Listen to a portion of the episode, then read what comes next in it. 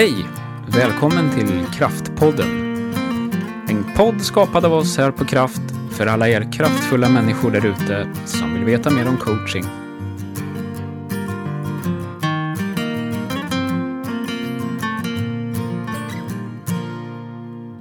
Varmt välkommen till en ny podd ifrån Kraft. Kraft som jobbar med coaching, ledarskap och ledarstöd och utbildning. Idag så har vi en gäst med oss och det är Johan Seltborg som har skrivit en bok som jag har läst. Ledarskap på besök, femton framgångsfaktorer för att lyckas som interimschef. Det är den första boken i Sverige inom det ämnet, har jag förstått. Ja, jag har i alla fall inte hittat någon annan som har beskrivit tillvaron för interimschefer på det här sättet. Nej. Så det tror jag. Ja, vad kul. Och så får vi ha dig i våran podd. Varmt välkommen. Tusen tack. Mm. Du Johan, eh, du är, eh, har varit vd mm. eh, och de sista åren så har du gjort eh, en rad olika interimsuppdrag. Du bor i Täby. Stämmer. Eh, har skrivit i Göteborgsposten innan, har jag läst. Ja, precis. Eh, och eh, gillar att skriva helt enkelt. Ja, det är, det är jättekul. Ja, och så spelar du elgitarr. Precis, exakt. Jag har bildat ett rockband. Ja. Rockbandet är viktigt. Precis. Ja. Du, berätta. Vem är du? Mer. Vem jag är? Ja, det är alltid den svåraste frågan, vem man är egentligen. Ja. Men man kan väl säga att jag är en trebarnspappa. Typisk Täbyfamilj som har Passat och hus och hund och katt och fru och tre barn och allting. Jag hänger mycket på fotbollsplaner på helgerna. Mina grabbar spelar fotboll. Vi håller på en del med musik hemma. Mm. Tyvärr vill inte barnen spela med mig så ofta för de tycker att jag suger. Men jag hoppas att någon gång i framtiden får man göra dem igen. Ja. Det var enklare när de var mindre. Ja, just det. De återkommer sen när det är korpen. Eller ja, något. Jag hoppas ju på det. Ja. Men du, hund. Det är ju ja. ett intressant ämne. Vad ja. har du för hund? Cockapoo. Alla andra Täby har också cockapoo. Ja, ja. Vi är, det är det som trend... gäller det här. Ja, vi är väldigt trendkänsliga i Täby. Ja, ja. Mm. Man tror man går sin egen väg, men så följer man hela tiden den här ja, trampade fåran som alla andra gör också. Ja, just det. Och så har alla grannar samma hund liksom. Ja, ungefär. Ungefär så. Ja. Men det är en väldigt bra storlek på dem. Ja, jag håller med. Ja. Den är med liten. Skäller ja. lite mycket. Ja, det kanske de gör. Ja. Jag har en springerspaniel. Okej. Okay. Ehm, och ehm, ja, men vi ska lämna det ämnet. Hon är närvarande i podden ibland faktiskt. Ja, okej. Okay. Ja. Brukar ligga på golvet. Men nu är vi i Täby så nu är hon ja. inte med. Så är det. Du, det här med interim är ju faktiskt ämnet. Mm. Du kommer ju precis från bokmässan, har jag sett. Ja, precis. Hur var det? Det var ju en fantastisk upplevelse. Jag har ju aldrig varit på bokmässan förut. Mm. Och känner ju egentligen inga författare. Och så Nej. har jag råkat bli det själv plötsligt. Ja. Så det är en helt ny upplevelse. Jag har träffat så mycket spännande, intressanta människor. Ja. Som alla har det gemensamt att vi...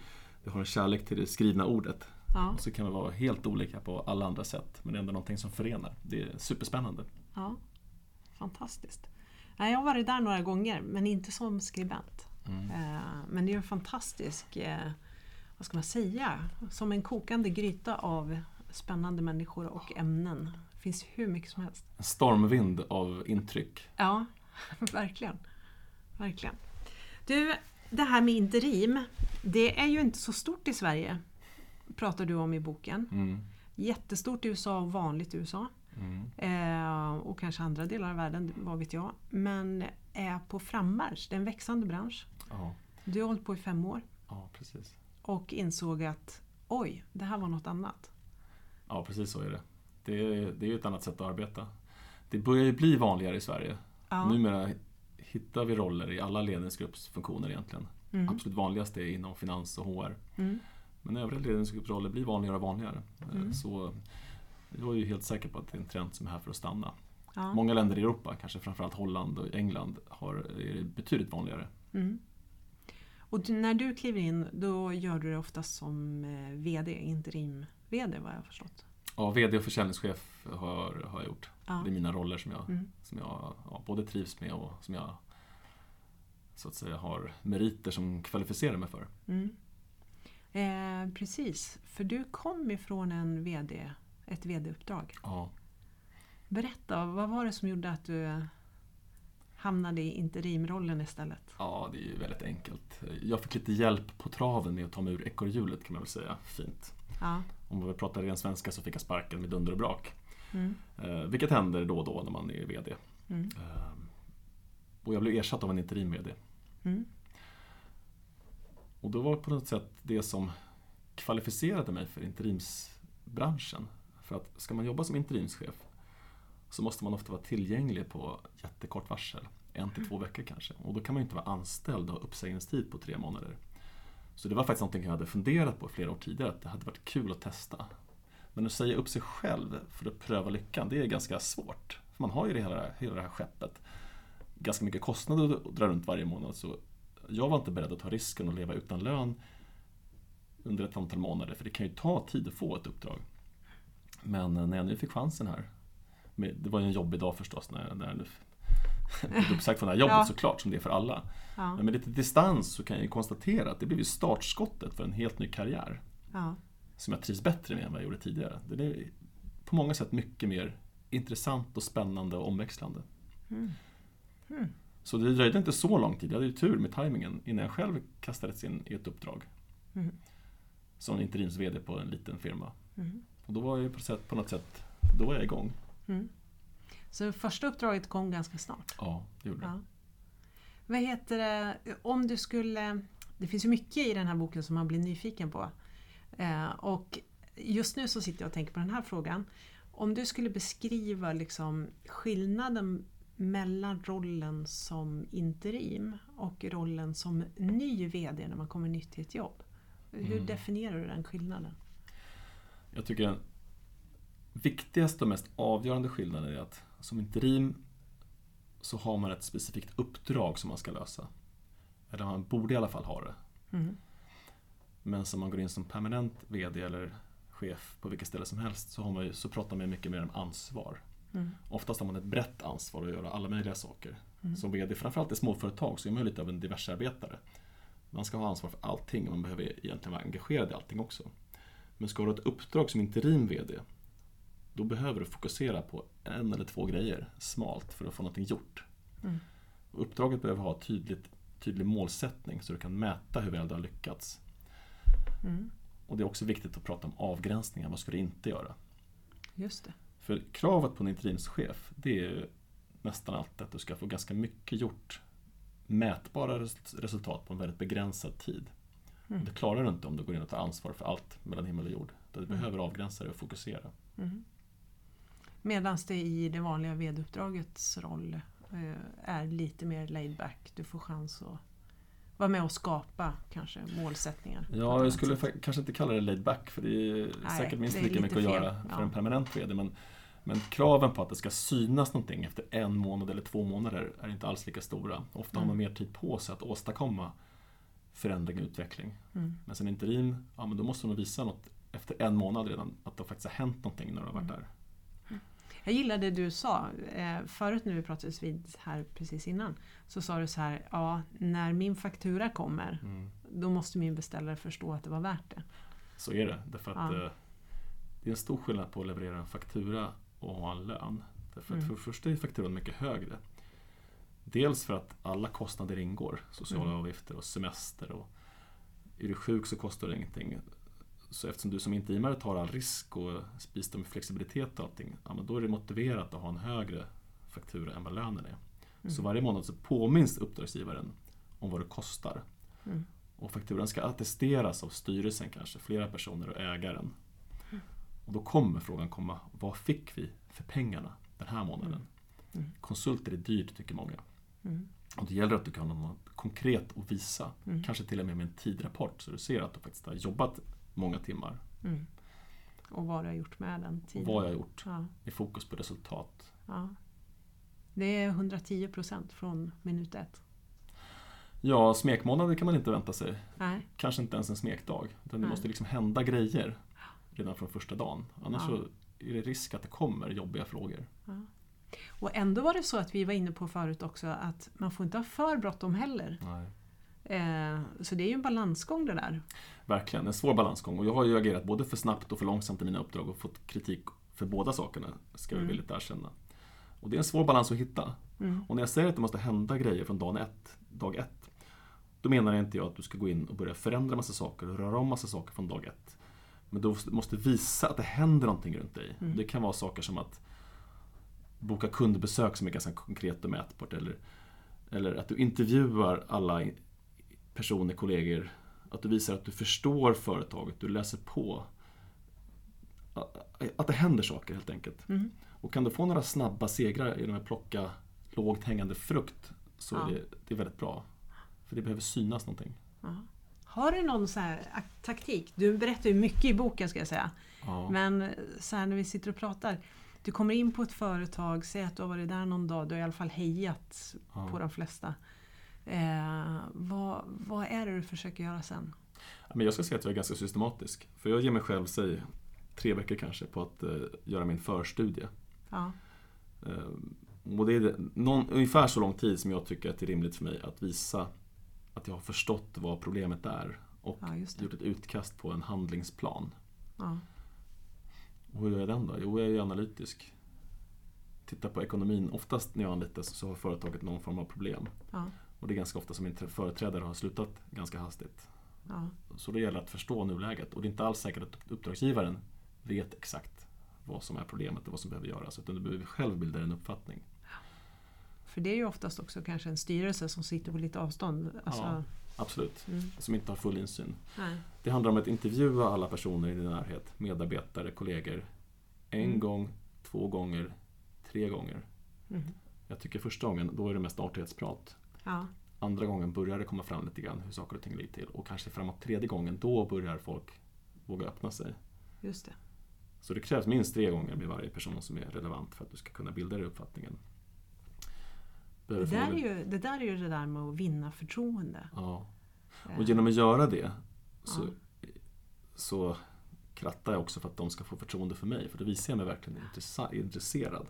Mm. Jag måste ju visa folk att jag vill dem väl för att skapa tillit. Ja. Det går inte att förändra ett företag utan att, utan att ha tilliten med sig. Mm. Det har jag också lärt mig. Mm. Det är viktigt. Ja. Psykologisk trygghet. Verkligen. Uh.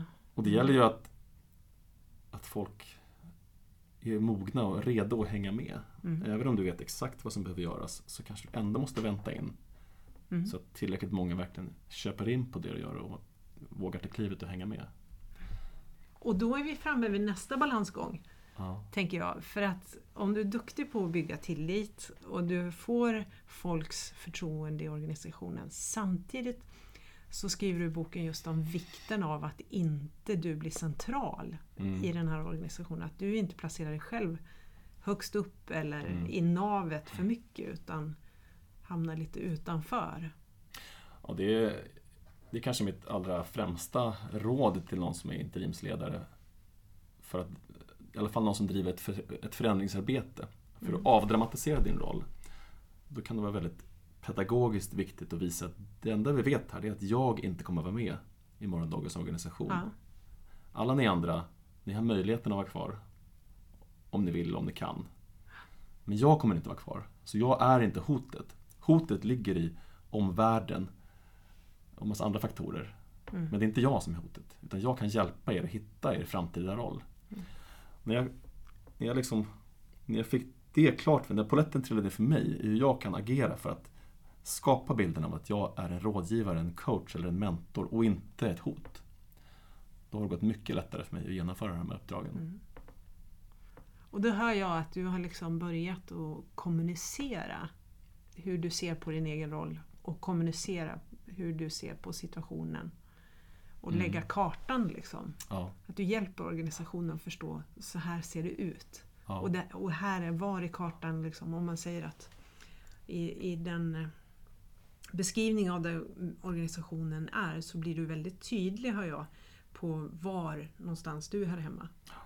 Vilket ja. naturligtvis skapar tydlighet, klarhet, minskar misstroende, ökar tilliten. Ja, det är så jag försöker agera. Mm. Och det handlar ju ännu tidigare i processen om att skapa förståelse för att, för att det behöver göras någonting. Ja. Jag är här av en anledning, och det är att det har inte funkat på önskvärt sätt tidigare mm. av någon anledning. Och det beror oftast inte på några individer som inte har gjort rätt saker, utan det kanske är omvärlden som förändras snabbt ja. Eller det kanske är någon annan typ av problem som inte är någons fel. Men mm. att någonting behöver göras, det behöver ju förankras. Annars är det jättesvårt att gå vidare. Mm. Gillar det förhållningssättet? Att inte, jag menar, att vara väldigt noga med att inte skylla ifrån, skylla på någon mm. eller att liksom göra någon till någon syndabock. För det skulle ju kunna vara enkelt. Mm. Och i organisationen finns det säkert folk som vill göra det eller ja, ibland. Det är ju, men att mot det är en klassisk, in. Det är ju en mm. klassisk klyscha mm. som man har ibland. Men skylla allt på företrädaren så, ja. så löser det sig. Men jag tror inte att det leder. Jag tror inte att det, att det blir så bra. Nej. Du, när vi pratade innan här, för det här är ju första gången vi ses faktiskt. Ja. Eh, alltid lika roligt att möta någon ny person. Och eh, då pratade vi om när du eh, hade din absolut första interimsuppdrag och så skillnaden mot nu när du hade det sista. Mm. Och så ställde jag följande fråga till dig. Eh, hur märkte du skillnad på dig själv i ditt första interimsuppdrag och du öppnar dörren och kliver in liksom? Känslan i kroppen och känslan du går in med jämfört med nu i det sista uppdraget. Hur skiljer det sig? Vad har hänt? Det är, det är en enorm skillnad. Mm. Man måste ha klart för det att det här är en ny yrkesroll som jag har gått in i. Mm. Det är ett yrke i sig att vara interimsledare. I mitt första uppdrag så var jag en nybörjare. Mm. Jag var helt oförberedd. Jag hade ingen mentor, jag hade ingen att fråga. Så jag visste inte vad jag hade att vänta mig. Jag kände inte till någonting om det här egentligen. Jag var nyfiken på det. Jag hade hört folk som jobbar som interimschef. Men jag hade ingen... kände ingen, hade inte pratat med någon. Mm. Så jag klev in där i tron att det är ungefär som att vara anställd. Mm. Men det visade sig att det är jättestor skillnad. Så i mina första tre uppdrag så fick jag lära mig att hamna i situationer som var nya för mig, som jag inte riktigt visste hur jag skulle hantera. Mm. Plus att jag jag var ju på något sätt fylld av både revanschlust, eftersom jag hade blivit av med vid tidigare jobb, det tror jag är ganska vanligt. Mm. Jag kände att jag hade på något sätt mycket att bevisa. Att jag klarar av det här. Mm. Och jag, ja, men jag var väl ganska prestigefylld också om jag rannsakar mm. mig själv. Jag vill verkligen lyckas och jag vill verkligen göra avtryck och hej och hå. Mm. Nu är jag trygg i den här rollen. Nu har jag gjort så pass många uppdrag. Så jag tycker att jag har lärt mig det här ganska bra. Men jag har blivit, jag har blivit ganska bra på det här nu. Mm. Efter ett antal år. Mm. Så nu är jag trygg när jag går in i uppdraget. Jag vågar vara mig själv. Jag litar på att jag kan hantera det. Så jag, plus att jag känner att jag har ingenting att bevisa. Det finns ingen prestige kvar i mig nu. Och jag siktar bara på... Jag vet att jag har störst chans att lyckas med mitt uppdrag om jag istället för att glänsa själv hela tiden försöker skapa andra hjältar. Mm. Uppdragsgivaren kanske i första hand, men också de närmaste kollegorna och mm. de som faktiskt ska vara med om förändringsarbetet. Mm. Det är en nyckel för mig. Mm. Och att liksom pusha dem och lyfta dem och... För jag har ingen anledning att glänsa i mina uppdrag. Jag kommer Nej. Inte vara kvar där. Nej. Det spelar ingen roll om de tycker att jag var världens bästa interimschef. Mm. Jag ska ändå gå vidare. Mm. Så ett riktigt lyckat uppdrag. Ja. Eh, och så möter du eh, någon ett par veckor senare. Vad vore drömmen att de säger till dig? Vad bra det var att du var här. Ja. Det är drömmen.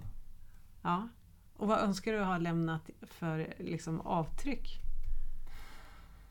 Um, alltså det bästa avtrycket är att de faktiskt har lyckats genomföra den förändring som jag har varit satt och påbörja förmodligen, eller kanske genomföra hela också. Ja. Och att folk har hittat sina nya roller, de nya processerna implementerade och att folk ja. faktiskt tycker att det funkar. Ja. Mm. Det, det måste se annorlunda ut efter jag har lämnat jämfört med när jag kom. Ja. Annars var ju investeringen meningslös. För det är ju en ganska stor investering att ta in en interimschef. Ja, ja det är dyrt, tycker ju många. Alltså det är um, dyrt eller inte, det, det är dyrt, mycket pengar. Dyrt är ju egentligen ett ord som säger någonting om känslan kanske, ja. snarare än...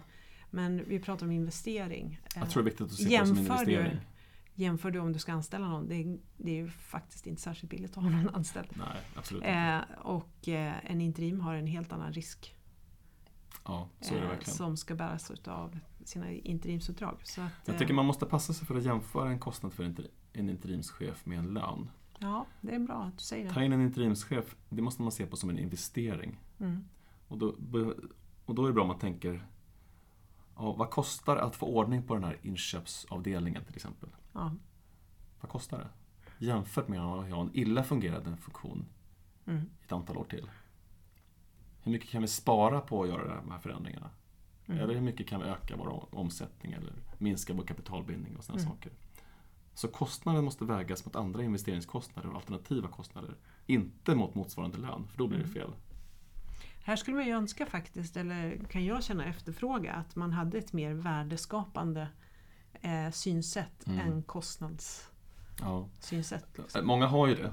Mm. Eh, men det är ju ett faktum att många som anlitar interimschefer är, är oerfarna. Många företag mm. har aldrig gjort det. Och då mm. ligger det närmast i hands och jämför med motsvarande månadslön. Ja. För, det, för rollen har ju förmodligen funnits innan ja. och kommer finnas efter. Eller är på väg. Ja. Så, precis, så kan det vara. Alltså att man inte riktigt är där, att man ska ha en försäljningschef än. Mm. Men man skulle behöva få struktur på det och förbereda inför att anställa någon. Ja, precis. Ofta behöver man ta in en, en rätt så senior person mm. för att skapa funktionen, skapa ja. processerna. Mm. Så kan en mer junior person ta över när, ja. när grejerna finns på plats. Ja. Det där tror jag att det är många bolag som skulle ha nytta av. Verkligen, det tror jag absolut. Och få mycket, mycket större effekt. Mm. Intressant. Du, vi pratade förut också om facilitering. Mm. Att eh, eh, det finns inte så mycket liksom vana av att facilitera den där processen, uppdragsprocessen. När du som interim går in i ditt uppdrag och den första tiden. Liksom. Mm. Eh, kan du inte berätta vad dina tankar kring det är? För jag gillar din tydlighet i just att facilitera liksom, mm. onboardingen kan man säga av interimen. Ja. Jag ser ett jättestort behov. Ja. Inte minst på mina, baserat på mina egna erfarenheter. Mm. Att mina första uppdrag, ja, men då var det ganska svårt. Både jag och mina uppdragsgivare var helt oerfarna av att ta in interimschefer. Mm. Så vi gjorde båda parter, det är kanske negativt att prata om misstag, men vi, gjorde, vi hade kunnat göra saker bättre och smidigare. Mm. Det gick bra till slut, men vi, vi fick kämpa en del längs vägen för att hitta ett rimligt arbetssätt. I första uppdraget, då hade vi till exempel ingen part funderat så mycket på det här med uppdragsbeskrivning. Mm. Så då var det ingen som egentligen hade tänkt igenom ordentligt vad mm. man ville få ut av mig. Mm. Och är det otydligt, ja, men då kommer man till en punkt där man tycker att det är dyrt och man har svårt att motivera varför man tog kostnaden, för att det är svårt att peka på vad som egentligen har blivit gjort. Just det. Så en sån enkel sak, som egentligen inte alltid är enkel men den skulle kunna vara enkel i många fall, är att ta fram en supertydlig uppdragsbeskrivning. Mm. Det ser jag att många behöver hjälp med. Och när jag har pratat med många andra och sett mycket andra uppdrag, så är det tydligt att det inte alls alla som når sin fulla potential. Jag har sett uppdrag fullkomligt haverera fast det har varit en jätteerfaren interimschef och en jättekompetent uppdragsgivare, för att de inte når varandra på rätt sätt. Just det. De pratar för lite med varandra, så de mm. glider ifrån varandra. Mm. Och det är ganska onödigt. Mm. För att med en tydligare facilitering då från någon part, till exempel ja. en, ja, en, någon, någon helt enkelt som är erfaren av uppdrag, som går in och hjälper till med dialogen ja. mellan de här parterna, då skulle mycket fallgropar kunna undvikas. Mm. Och investeringen skulle kunna få en ännu bättre avkastning. Mm. Hör du, det får mig att tänka liksom, vem är det som driver den där egentligen? Driver? I onboardingen. Alltså oftast finns det ingen onboarding. Nej. Ofta kastas man in och så ja. får man lösa det själv. Så med andra ord så har ju interimen själv ett ansvar. Absolut. Det är den som ja. måste driva den, för marknaden är inte riktigt egentligen med på noterna. Ja, men absolut, så är det. Ja. Och det är klart, pratar vi om erfarna interimschefer, ja, men då har man förmodligen förmåga att sköta ja. sin egen onboarding. Ja. Fast det kan ändå vara så att förutsättningarna av olika anledningar är jättesvåra även för erfarna interimschefer. Ja. Kanske för att uppdragsgivaren är oerfaren, inte riktigt vet hur man skapar bäst förutsättningar. Nej. Kanske för att förmedlaren är oerfaren, eller att det inte är någon förmedlare alls med i bilden. För det är ganska vanligt att man hittar varandra utan förmedling. Mm. Just det. Du, i den här, när man gör sin uppdragsbeskrivning, hur vanligt är det med mätbara tal, alltså nyckeltal på det? Bland någon som är erfarna så då skulle jag säga att det är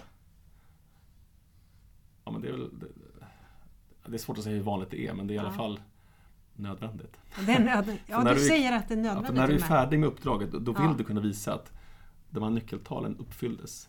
Ja, just det. Blev vi överens om de här målsättningarna mm. som är mätbara? Mm. Och har de det lyckats eller inte, så, ja, så ska det gärna vara enkelt att se det. Mm. Och det är klart, är man van att jobba med till exempel försäljning, så då är man förmodligen van vid att sätta upp nyckeltal, mätbara. Mm. För man mäter ju säljare på ett mm. sätt som man kanske inte mäter vissa andra roller. Mm.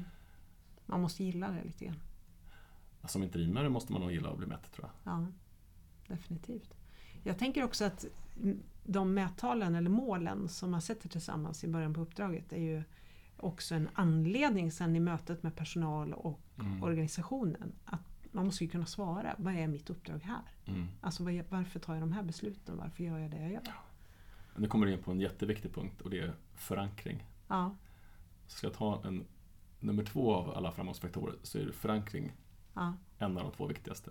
Berätta, vad är det, det grejen med förankring? Precis som du säger, så kan det vara svårt att motivera för personalen varför man tar in en interimschef.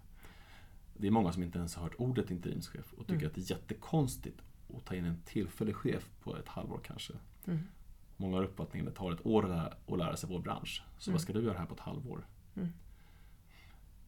Och så kanske det är så att man jobbar mer strategiskt än operativt. Så det mm. inte egentligen syns vad man gör. Mm. En person som går in och jobbar operativt med någonting, ja, säg en säljare som gör kundbesök eller mm. någon som registrerar order eller gör någonting som syns, men då är det ganska lätt att förstå varför personen är här. Mm. Men en person som går runt och ställer frågor och föreslår förändringar, det är inte alls lika lätt att förstå att det faktiskt tillförs någonting. Nej. Så det gäller att vara väldigt noga med att förankra dels varför, i grund och botten, varför är du där? Jo, därför att det behövs någon form av förändring. Ja. Och vad gör just du? Jag tror att det är, man, behöver, man behöver nöta. Man tror att man har varit tydlig. Men det har man oftast inte varit förrän man nöter tre gånger så mycket som man hade tänkt kanske.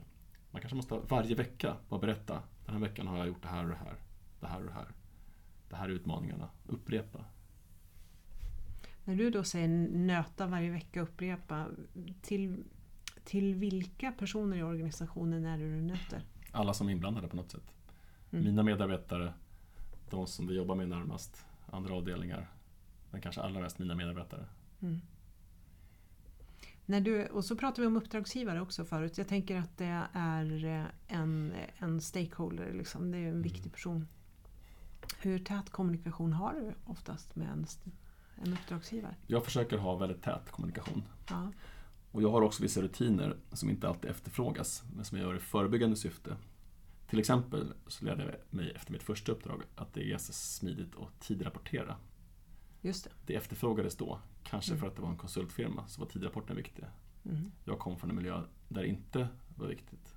Så det var en sak som vi efterhand kom fram. Men jag har märkt att när jag tidrapporterar, kommer det någon fråga så kan jag visa exakt. Dels, ja, men det kan vara bra att visa upp att jag har jobbat ett antal timmar då. Även om det kanske känns banalt, så är det ändå, det är ändå bra att kunna visa det. Mm. Men också att jag varje vecka dokumenterar vilka resultat har jag uppnått den här veckan. Vad har jag fokuserat på och vad har jag uppnått? Och vad är målsättningen för nästa vecka? Och den veckorapporten strävar jag efter att stämma av med min uppdragsgivare varje vecka. Har uppdragsgivaren inte tid med det, ja, då skickar jag en rapport. Mm. Som den personen kanske läser, kanske inte.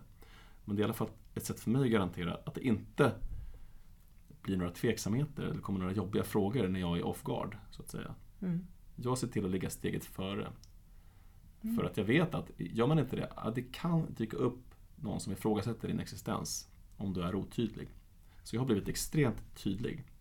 Och det har också fått en konsekvens att jag själv på ett helt annat sätt än tidigare vet hur jag spenderar min tid. Och det är en intressant konsekvens av det här. Det har gjort att jag känner mig oerhört mycket mer effektiv nu än tidigare. Mm. Jag har på något sätt fått ett mindset att varje timme ska innehålla någon form av liksom, leverans av något slag. Vad intressant. Det är ett ganska naturligt sätt för konsulter att tänka, tror ja. jag. För man är van att liksom, leverera på timme, men det är inte alls lika naturligt för linjechefer att ha det mindsetet. Nej. Och vad märker du att det gör med dig när du jobbar? Jag blir effektivare. Jag blir mer målinriktad. Ja, och får mer gjort helt enkelt. Jag får mer gjort nu än förut. Dels för att jag har blivit mer fokuserad. Jag tänker i mer uppdrag. Ja.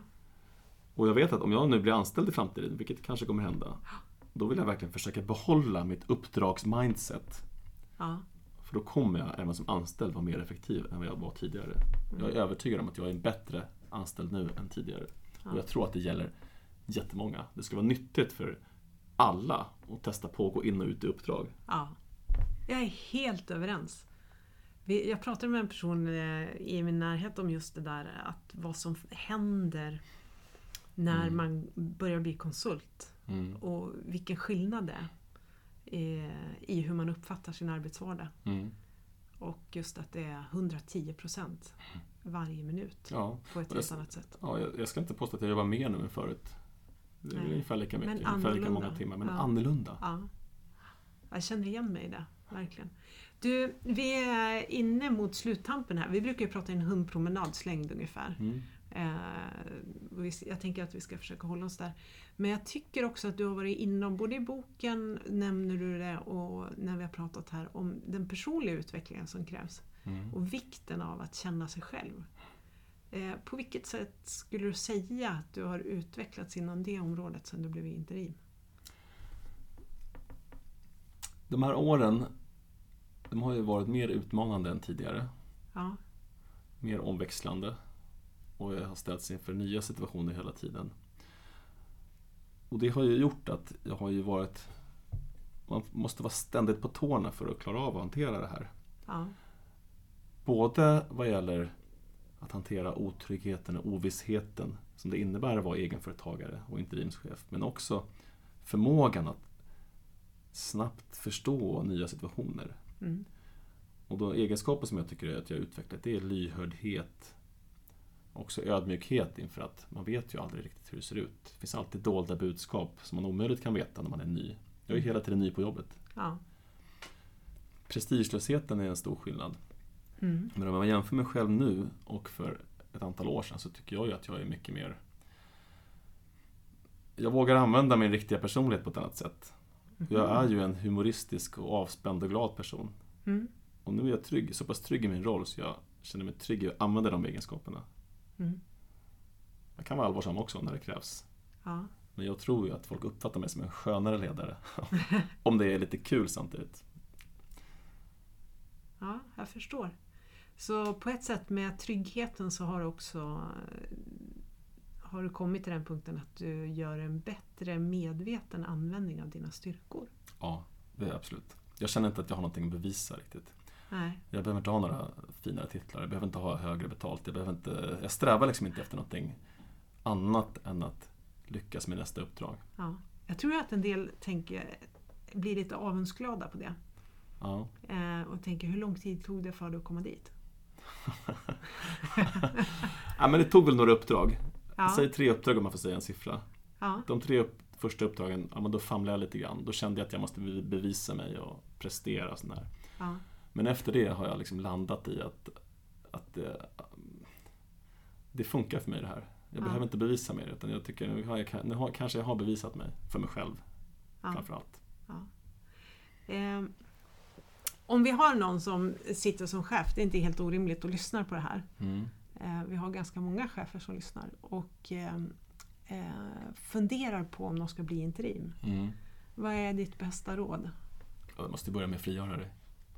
Jag trodde kan... det skulle vara läsboken.